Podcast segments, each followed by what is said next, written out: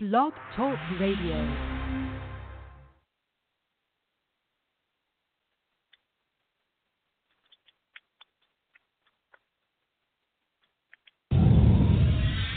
I mean, our kids played hard. I, people have been under, underselling our kids for years.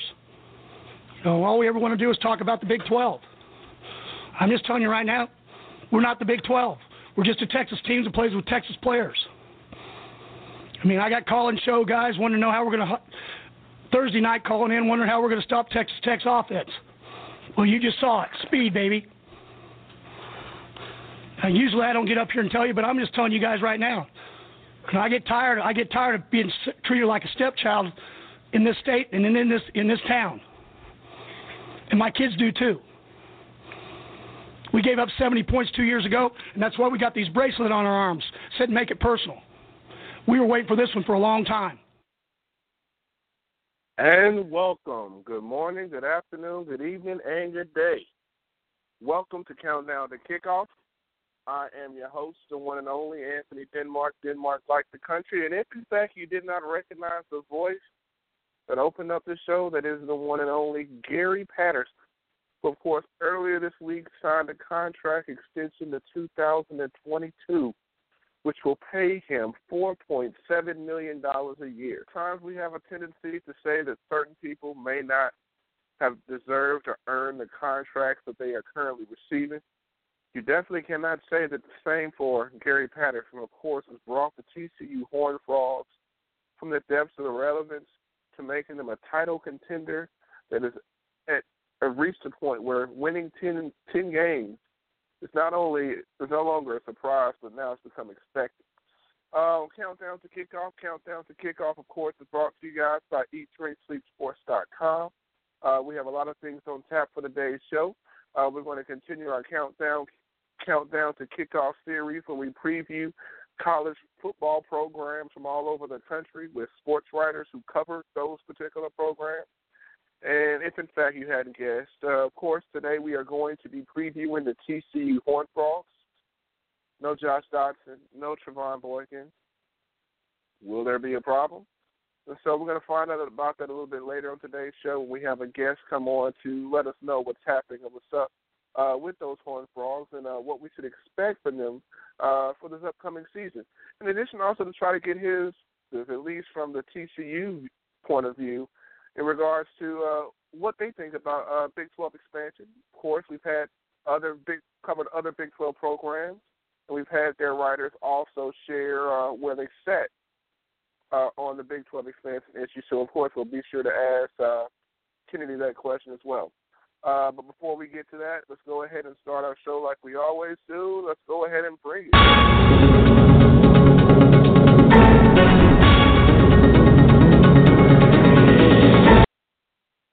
Breaking news. Well, it's not really breaking news, but it's something that I consider to be important. Uh, well, it looks like Maurice Smith uh, may be going to Georgia. Well, it seems as if he could be going to Georgia. Based off of the latest news, all we can reasonably conclude is that he will not be suiting up for the University of Alabama. As now the decision of whether he will be approved to transfer to Georgia will no longer be made by the University of Alabama and Nick Saban, but instead will be made by the SEC. Now, I've heard both arguments on these sides. People say that, you know what, he should not be allowed to transfer because it will set a hor- horrible precedent in which actually programs like Alabama could find themselves cherry picking the talented players off of poor performing teams in the SEC and uh, maximize that. Others, of course, have said that you know uh, this young man has graduated. He's done what he's supposed to do. He should have the freedom to be able to go or attend whatever school he wants to. And as an argument, they say, hey, coaches jump ship all the time. Kirby Smart, of course, last season was uh, with Alabama. This season's now with Georgia. Of course, we've seen all the the Saban disciples jump ship from one job to the next. Uh, going from Auburn as a defensive coordinator to going back to Alabama, then going to South Carolina, then going to Florida. So we've seen the president being set by coaches, but they are employees and athletes, at least at this particular point, are not. At this point, the SEC has yet to hand down a decision, but we can honestly say that it's going to be a decision that's not only going to impact Maurice Smith, but it's definitely going to have an impact on other prospects who may want to exercise the opportunity of possibly uh, transferring uh, within the conference. We've seen it happen before. Uh, seemed as if uh, Mark Richt had no problem doing it, but I guess uh, you know Nick Saban may have a problem doing it. What else we got?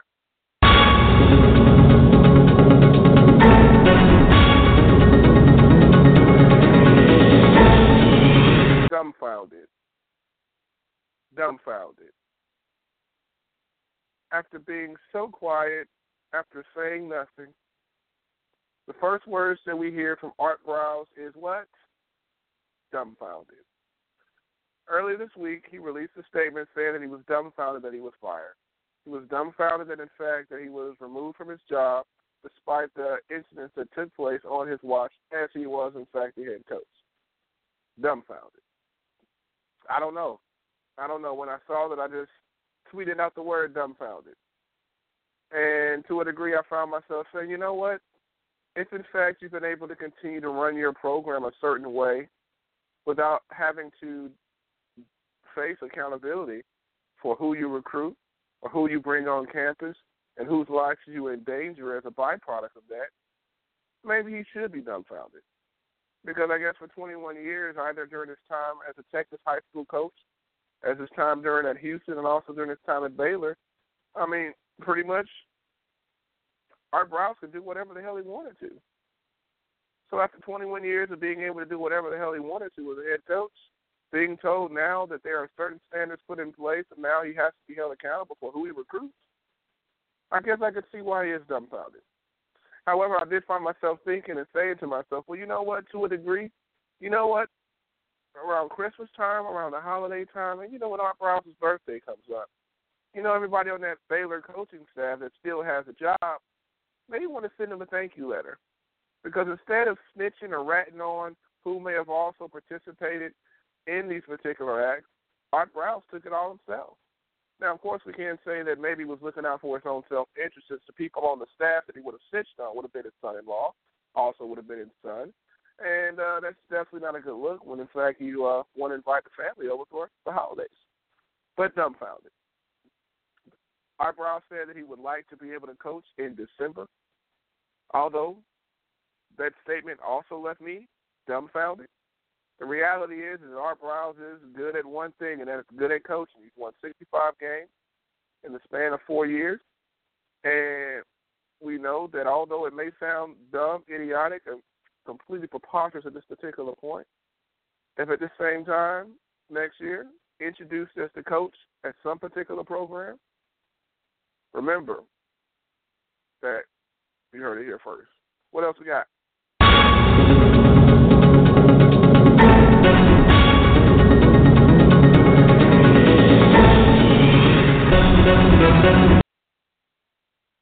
Oh, let's see here. Other topic on breaking news is let's see here, I forgot. Other topic on breaking news is one of my best friends, twelve years. He kind of got on me earlier today, earlier this week, in regards to a tweet that I put out about the University of Tennessee Knoxville.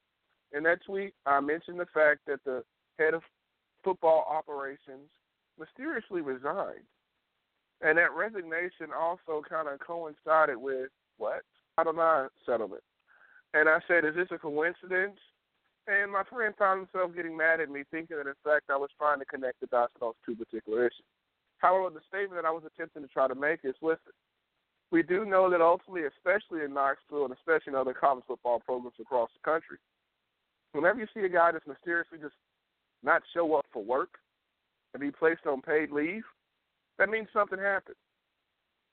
We knew that something happened with the Title IX issue, which of course is why they ended up settling in a lawsuit for $2.1 million. And although the football operations guy is now currently on paid leave, we've seen this circus before. The only question I wonder is will we actually ever get to find out what it is that the uh, former basketball, former football director of football operations did? Now, of course, I expect that we won't that bad, but let's go ahead and put quotations around that bad because we know ultimately in sports, at least based off of the latest statistics that I saw, that 87% of all NCAA violations and wrongdoings that take place on college football campuses take place primarily for because of the football team. Scary to think. Your biggest cash cow is also your biggest liability.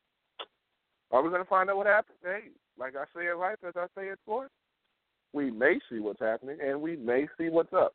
What else we got? We got one more?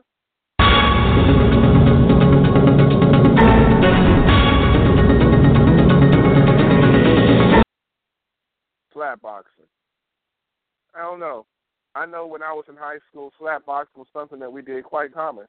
And although at times slap boxing is something that was fun, that we did with my friends, of course, during our times while we playing around, it definitely could. It definitely could at times get too heated if, in fact, somebody slapped too hard, or if, in fact, somebody just so happened to be slap boxing somebody that they didn't like.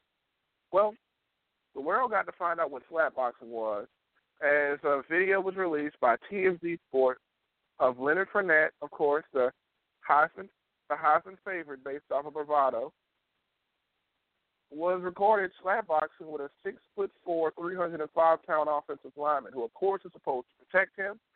Nevertheless, in the video, I immediately thought it was slapboxing, but in the TMZ Sports report, it was like they were throwing vicious blows, and I couldn't help but laugh. And I said, "Oh well, you know, now the world will get an opportunity to find out what slapboxing is."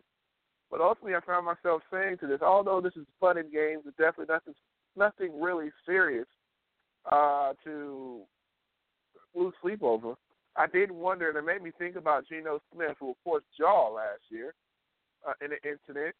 Of course, it wasn't for playing around, but I just said to myself, if in fact Leonard Fournette had not have ducked or dodged, or maybe ducked and dodged in the wrong direction, it's quite possible that not only would it put his own season at risk, his own chances at a Heisman at risk, but he also would have possibly put Les Miles and all those guys down in in Baton Rouge job at risk as well. Slap boxing is fun, but I don't I don't think it's a wise choice for Leonard Fournette to be dabbling in throughout the season. Of course, Leonard Fournette released a statement earlier this week saying that he was apologetic for doing that because at the end of the day, I mean, you, you just can't put you, you just can't place those risks when there's so many people invested in you, job security, and also your legacy at LSU, which of course could have possibly included a Heisman, could possibly include a national championship, and we also certainly know it will include an eventual paycheck and a hug from Roger Goodell uh, next month. But of course, will he learn his lesson? Good thing he knows how to bob and weave. Let's try to stop the bob and weaving. Will we see another video? Is this the worst that we're going to see on TMZ Sports? Because thus far, when it comes to stories of Leonard Fournette, all we've been able to say is shout his praises. He's done really well during his time there, avoided distractions, and, and been a great endorser of the school. Let's keep it going. Now, of course, that wraps up my breaking news segment. Again, the breaking news segment is brought to you guys by EatDrinkSleepSports.com. That's E A T D R N K S L P S P R T Z dot com. And no, it is not spelled the Webster's way. It is definitely spelled the Denmark way. Now, continue on our show. We're going to be doing our countdown to get off for my first time listeners. Uh, you can subscribe to the podcast and check out the previews that we've done on all the other college programs in the country. Uh, one thing I pride myself on doing is we cover all the teams the Blue Bloods, the teams who missed the bowl games, teams who, of course, have gotten new coaches, and teams who, of course, are expected to contend or possibly even pretend uh, for a national championship this upcoming season. So be sure to subscribe to the podcast. We're going to continue our preview series every Tuesday and Thursday. You can always listen in live or subscribe to the podcast on iTunes by typing in countdown to kickoff. Instead of writing the letter two, write the number two, one word. And you can find out uh, what you may have missed. But the countdown to kickoff preview shows will continue all the way up till the season starts. And of course, throughout the season, we'll also have those same writers come on uh, to share their insights, thoughts, expectations for the upcoming matchups that are going to be following that week. So I'm excited. Uh, this week, today, we're going to be talking about the TCU Horn Frogs. This is possibly could be the year of the Horn Frogs. You say, why, Denmark? Well, let's see here. We know for certain that a TCU Horn Frog running back is likely going to be inducted to the NFL Hall of Fame next year. That's almost a certain lock Of course, we do not know what I'm talking about. I'm referring to Nathaniel Tomlinson. We do know that Andy Dalton, of course, is healthy. We hope he's healthy. We hope he stays healthy. If, in fact, he is healthy, he was playing at an MVP level, maybe the Cincinnati Bengals maybe actually be able to win a playoff game, at least for the sake of Marvin Lewis and his job security anyway.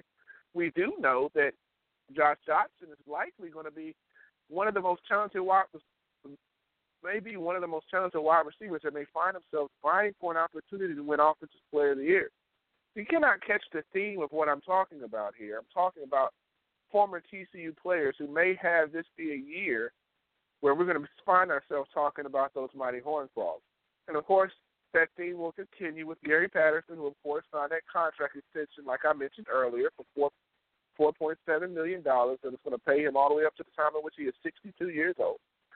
And now, of course, it could still be the year of the Horn Frogs if, in fact, they are able to have a successful season. Now, of course, a successful season is different in Fort Worth than it is maybe other places. Before in Fort Worth, maybe a successful season was considered just winning more games than you lost. But then Gary Patterson came on tow, and it became more than that. It became let's try to win ten games. Okay, let's try to be a BCS buster. Okay, now we've got to the point now in Fort Worth, we're now talking about Big 12 championships. We're now talking about potentially being dark horses uh, for national championships. We're talking about producing NFL players at a high level who may have come to the school as underrated, overlooked players, but find themselves now getting paid to play. Like my man down in San Diego, lockdown corner. Can't remember his name, but he came to TCU as a unheralded, overlooked star, and developed him remarkably. Now, one of the things that's always great about TCU is they've been able to develop players at a high level. And one of the things that you have to say to yourself, if in fact he, I said he, if in fact Gary Patterson was been able to 10 win seasons with two stars and no stars, now in the Big 12, now after continuing to winning, imagine what he's going to do when he gets four and five stars as the recruiting and the talent level at TCU has continued to be on a steady rise. And I truly expect that TCU is not going to find themselves being down and out. Although Josh Doctson and although Trevone Boykin definitely will be missed, let's do remember that last season we got a preview of how life was without those guys. And although the offense definitely did not average the high 40 points per game, they did actually still win games. So what should we expect for the TCU Horned Frogs in, in uh, 2016? To get the answers to that and more, let's go ahead and get Travis Kennedy of Frogs of War to find out what's happening and what's up with these TCU Horned Frogs.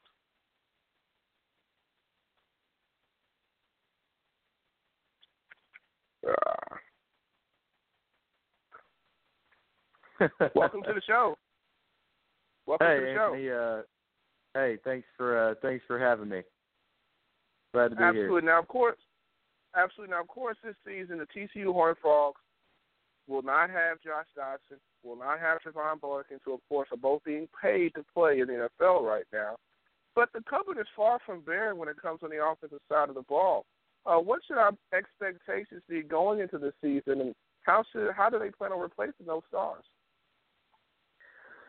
Uh, well, as you mentioned a little bit earlier, you know, uh, we got a little bit preview uh, late last year of what that looks like without those uh, those big name players. Um, you know, there's there's a lot of younger guys on the team.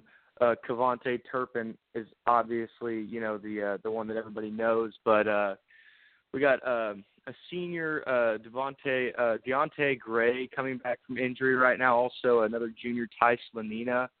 Uh, and then some younger guys like Emanuel Porter going to play on the outside, and we also uh, picked up a junior college transfer. He was actually the number one junior college wide receiver out of Iowa uh, Community College, and his name is uh, uh, Taj Williams, who's actually like built a lot like Josh Doctson. I think he's going to step into that role uh, a- actually pretty seamlessly. I saw him ca- high point uh, a touchdown in the spring game, and uh, it looked like they weren't missing a beat, man. Absolutely. Again, I'm on the line with Travis Kennedy. He covers the TCU Horn Frogs for frogsofwar.com. Now, of course, we do know that ultimately, although uh, they have weapons on the outside and they have a bevy of dangerous weapons on the outside, Uh, you got to find somebody that's going to throw the ball. Now, Meacham and Cumbie turned a converted wide, converted a wide receiver to a quarterback and made him a Heisman Heisman contender, and also ended up getting him an opportunity, an invite to play in the NFL. Now, when you look at Foster Sawyer and you look at Kenny Trill, from a talent standpoint, standpoint, especially from a quarterback position, they're far more talented and far more, uh, far more, far more ahead of the curve uh, than Trevone Boykins. What should we see from these two guys? Because reports say that at this particular point, it's at 50-50. Uh, yeah, and you know they say that um, that's what they're always going to say, but you know somebody's always got the edge um, uh, in, some way or the other, and, and sometimes uh, you know one will be better at one thing, the other will be better at the other. Like Foster Sawyer, um, huge arm, uh, he can he can just drop bombs, and he can also move pretty well. He can run the football if he needs to, kind of in the same fashion that Andy Dalton does or, or did and still does now in the NFL. But uh, you know, Kenny Hill is really more your uh, your Boykin type guy who can razzle dazzle and you know move in the pocket and make plays on the run that are going to be exciting. Ultimately, um, I think that he is going to win the job, and uh, and you know, there's some there's some whisperings around that that's kind of where things are heading. Um, but uh, uh, I mean, that's that's where I think we are so far. No, absolutely. Now, of course, you know during Big 12 Media Day, uh, all Big 12 defensive end James Carraway, he really praised uh, Kenny Hill for being becoming a leader of the team and becoming more mature. Uh, of course, we do know during this time at Texas A&M, it definitely started off with a bang, but ended out in a whimper. Uh, what strides has he made going uh, from Texas A&M to sitting out a year to where he is now? Um, well, you know, his sitting out a year was a big part of that. Uh, you know, what he did was uh, he didn't go to uh, to another. You know, he didn't go to school right off the bat, and uh, um, he he went to uh, community college over here in Fort Worth. He knew he wanted to go to TCU, and he uh, that first semester, that spring semester, he was at Tarrant County Community College, uh, living at home with his parents in Southlake, which is about 40 minutes away from TCU, where he played his high school ball. And uh, you know, I think that that helped him a lot to kind of get back to a place where you know he's the young man that his parents raised him to be, uh, and, and wasn't out running around doing stupid stuff like we all did in college. But uh, you know, these these young athletes they have to uh, they have to put a little bit more on themselves to uh, to be mature and and the coaches have certainly uh, communicated that he has made uh, really great progressions in his maturity uh, since the events that we all heard about at A&M, uh, but also that he's uh, become a leader uh, among the team, and you know, as a guy who uh, who really wants to do things the right way and uh, get after it. Absolutely. Now, of course, you know one of the things that, of course, we do know the quarterback decision is the thing that's grabbing most of the headlines. But I know for me, one of the biggest concerns, and I heard, um, what's his name? I heard uh, Mike Leach talk about it earlier today, talking about one of the most important aspects of the spread offense is the offensive line. And although the offensive line, uh, of course, does not get a lot of headlines, don't get the captains of the cheerleading squad, the offensive line this for the TCU Horn Frogs, I mean, they got they lost everybody besides one guy. They're replacing everybody besides one. What's the latest with the offensive line concerns? Uh, yeah, you know that's uh, I believe Joseph Noteboom, who's the guy that that's uh, that's coming back, who was a full time starter last year. Uh, and I love that you mentioned Mike Leach. I just got to say, I grew up in Lubbock, grew up watching Mike Leach coach the Red Raiders, and uh, man, I love that we're playing that style of ball in, in Fort Worth now. But uh, but back to the offensive line, um, you know, a lot of our our better players got hurt later in the year, just like Boykin and Doctson did, and you know Austin uh, Austin uh, Schlottmann and uh, Patrick Morris.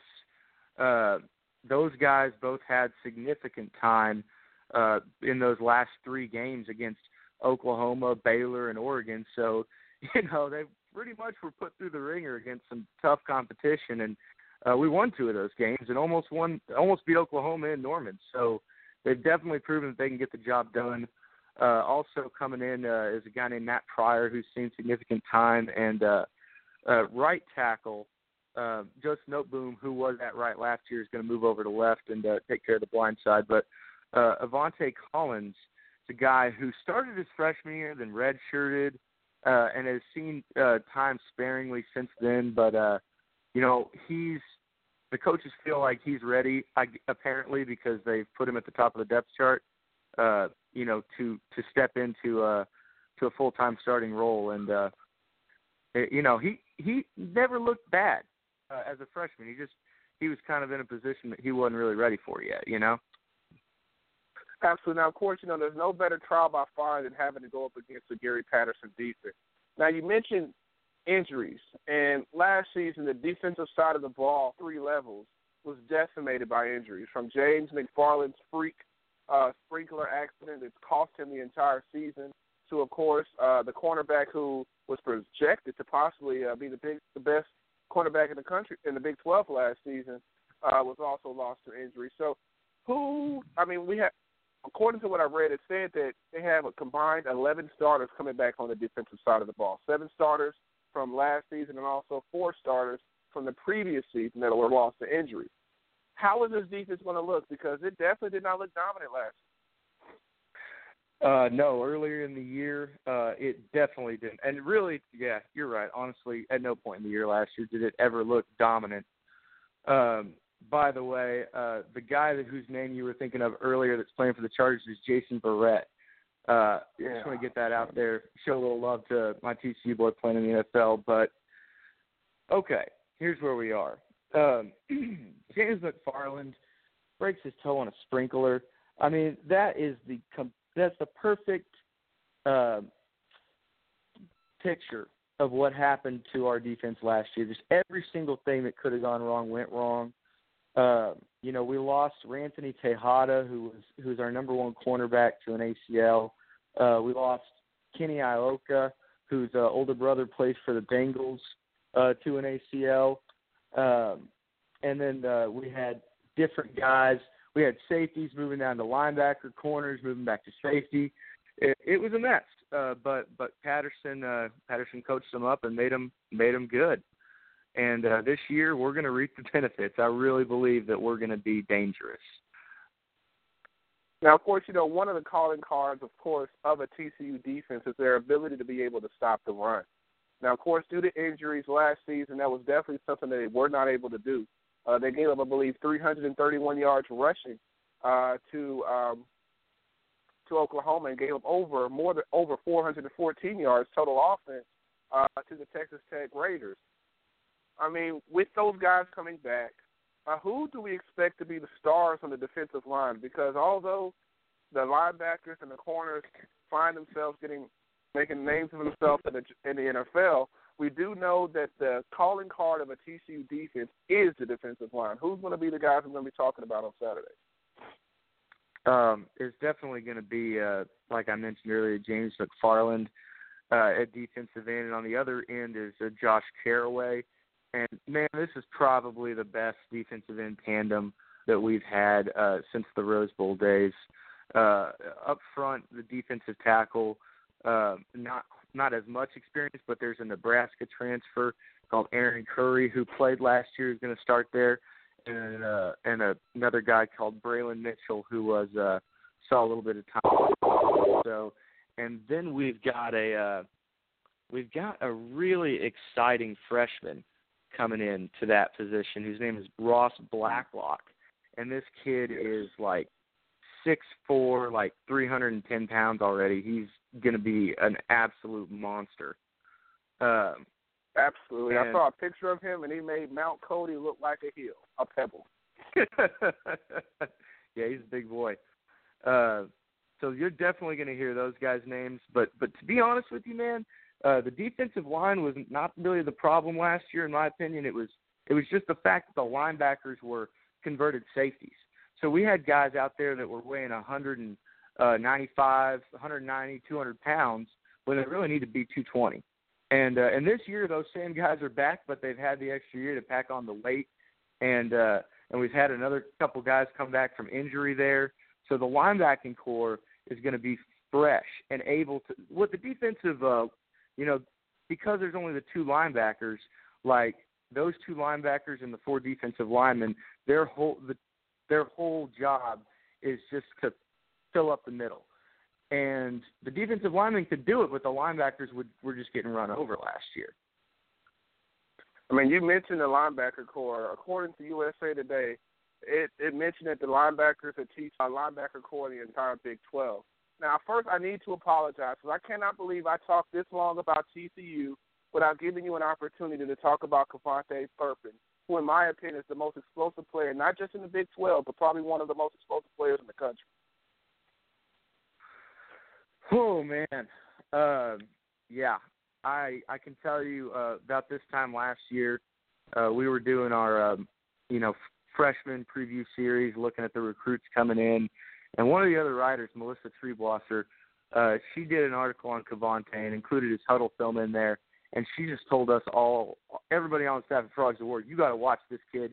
He is going to be a star, and I showed that Hudl film to everybody I could find over the next two weeks. I was so excited, and then, you know, very first game, he had a little bit of jitters, but you could tell the juice was there and it was that Texas game when he scored I think four touchdowns and uh pretty much juked every every single player on Texas's roster uh on our way to beating them 50 to 7 I think. Uh but you know, he's the kind of guy that uh that just makes it so difficult uh because he can we use him running the ball, we use him inside. Um he'll and and he's just so so quick. I mean, I don't I don't really know what else to say about it, man. It's it's the kind of thing that's hard to put into words. Absolutely. When you watch him play, for me anyway, I find myself thinking about Dexter McCluster. Uh, finally, also thinking about Tavon Austin, uh, former uh, West Virginia player. Just dynamic. You just give them the ball in space, and you just be amazed by what they do in, in that space. But we do know ultimately. Um, I started the show uh, with a clip from Gary Patterson talking about how his team is oftentimes felt disrespect. Do you think we've gotten to the point now where the TCU Horned Frogs are now an, an elite program that have gained that national respect? That I believe personally, what cost them an opportunity to uh, to play in the college football playoff series last two years ago? Uh, I feel like they have earned that right at this point. Um, I don't know if the nation as a whole is really ready to accept TCU. They're kind of uh, my feelings, and, and and hey, maybe we all have kind of a chip on our shoulder here at TCU, uh, but that's a good thing because that's a motivator for Patterson, and that's what he uses to get so much uh, so much fire out of his players. So I feel like the national media is really not ready to accept us. They kind of would just rather if we went away um, because we're not one of these big schools that that gets a lot of you know a lot of page views, a lot of eyes on the television screen. But but man, we're not going away, and uh, they're gonna have to they're gonna have to accept us sooner or later. Again, I'm on the line with Travis Kennedy. Covers the TCU Horned Frogs of frogsofwar.com. Now, I've asked every other Big 12 writer that I've had on the show about Big 12 expansion, and we know that everybody every program, every school involved in the Big 12 expansion conversation has either one advocated for a particular team or either two, in the case of uh, athletic director Boren in Oklahoma, wants things to stay the same. Uh, what's TCU's uh, perspective on the whole issue? Uh, you know, I know you you specifically wanted to talk about Houston.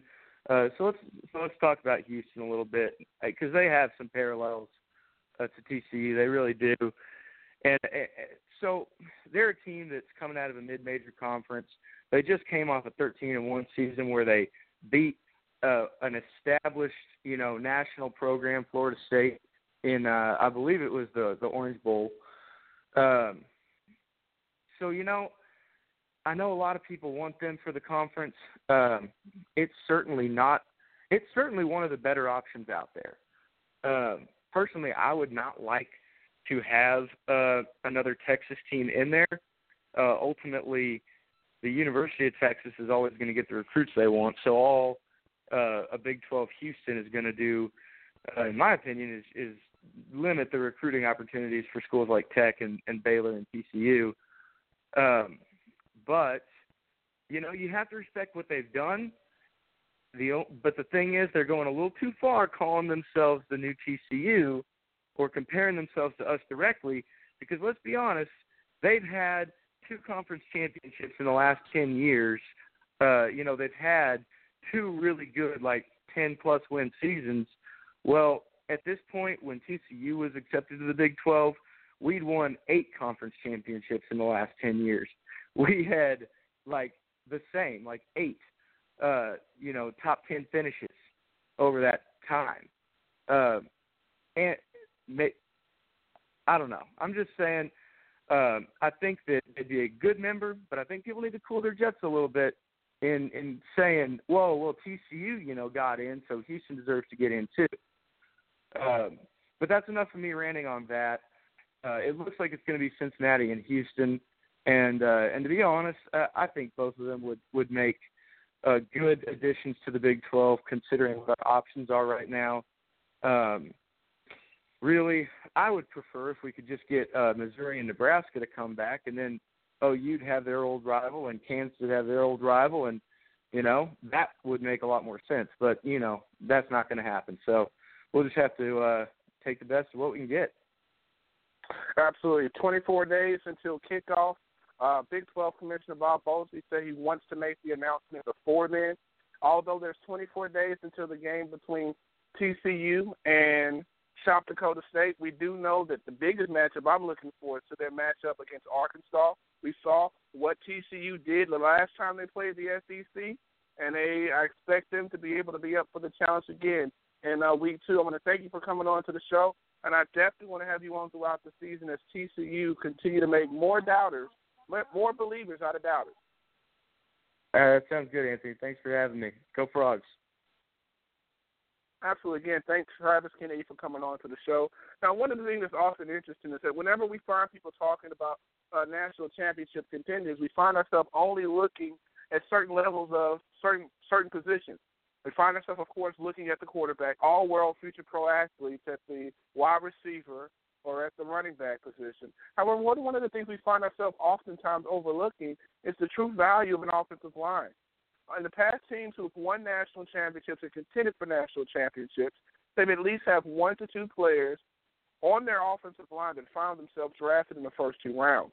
And I think when you look at that particular factor, you'll find yourself easily being able to eliminate certain teams who may have the offense to score, but may not be able to consistently be able to protect their quarterback in the fourth quarter when, of course, fatigue and the mental errors have a tendency of occurring.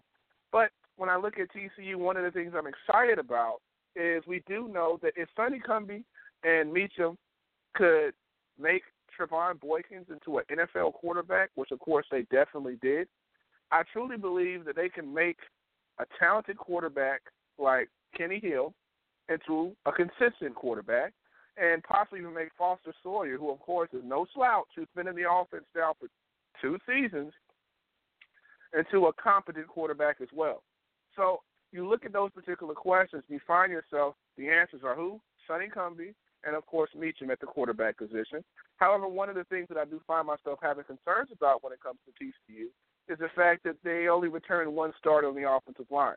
However, the exception to the offensive line concerns, particularly for a team playing in the Big 12, is the fact that oftentimes the Big 12 really doesn't play that much defense. Of course, we do know in the past TCU has been the exception, but nevertheless, we do know that the Big 12, that's really 10, that may be 14, that may actually be 12 again, actually is more of an air raid conference. So if in fact you're able to score more points than them, which of course is the true philosophy of all football games, if in fact you're able to get the ball last to be able to score, then maybe just maybe the concerns on the offensive line may that may not be that much of an issue because we saw with TCU last season that in their offensive philosophy they're going to try to get it out to their particular playmakers in space, and at times that's called for a lot of quick draws, quick um, quick screens and things of that nature, which of course they utilized quite effectively last. And I'm just truly wondering what we're going to expect from the wide receiver position. Now, of course, I do know about Taj Williams. He was, of course, was a All-American, JUCO All-American player, the number one recruited wide receiver in the country in the JUCO ranks last season. However, we do know about a guy by the name of Deshak Williams, who, of course, aka Duke Williams, who, of course, showed glimmers, supposedly had promise, and failed to live up to that promise. So I wonder if, in fact, Taj Williams will be able to make the transition rather quickly to the to the Big 12, where defense is not really something that's played. And honestly, when you truly think about it, probably the toughest defense that TCU may actually face in the Big 12 may be their matchups that they face off in practice every day. Uh, nevertheless, we do know that TCU finds itself starting the season ranked number 12, which is actually quite high when you consider the number of players that they lost uh, due to graduation and also due to the NFL. So just the fact that they were ranked 12 says uh, more about what Gary Patterson has done in regards to re- recruiting and improving the talent at TCU, and also in regards to what people think about him and his coaching acumen, which of course is elite nonetheless. But of course, we have 24 days until we find out these questions, to these questions. And I don't know about you, but I am excited. As I bring the show to a close, again, I want to tell you that the previews will continue until kickoff. We are covering every team in college football, and we have writers that are going to be covering those programs. So make sure that you tune in. But as I bring it to a close, I want to again remind you that remember that sports give us an opportunity uh, to take a time out from life and all the things that have a tendency of stressing us out. I know this week uh, we college football world lost an icon in John Saunders. Now I don't know about you guys, but for me, I did not have cable growing up, so the only guy that I was able to watch was John was John Saunders and Terry Bowden on football on ABC. And honestly, you know, when I heard about him passing away, it made me feel kind of sad because that's who I grew up with. At 12 o'clock, I cut on my TV, even though I listened to uh, Game Day on the radio because I didn't have the cable. But I tuned in to John Saunders and Terry Bowden every Saturday. And when, in fact, he started doing sports ret- reporters, he is who I listen to on on Sunday. It's kind of remiss to think that the last memory that a lot of people have of John Saunders is actually uh, him handing over the national championship uh, to Nick Saban this past season. Uh, one of the things I say in life often is that remember that life is precious. Make sure you enjoy it because you know what? It's something that doesn't last forever. But however, the memories that we're able to share and the memories that we're able to have with others is something that can be passed down. John Saunders definitely touched the life of so many people, and I'm more than sure that my listeners who are also avid college football fans, you guys were touched by John Saunders as well. Uh, be sure to tune in to sports.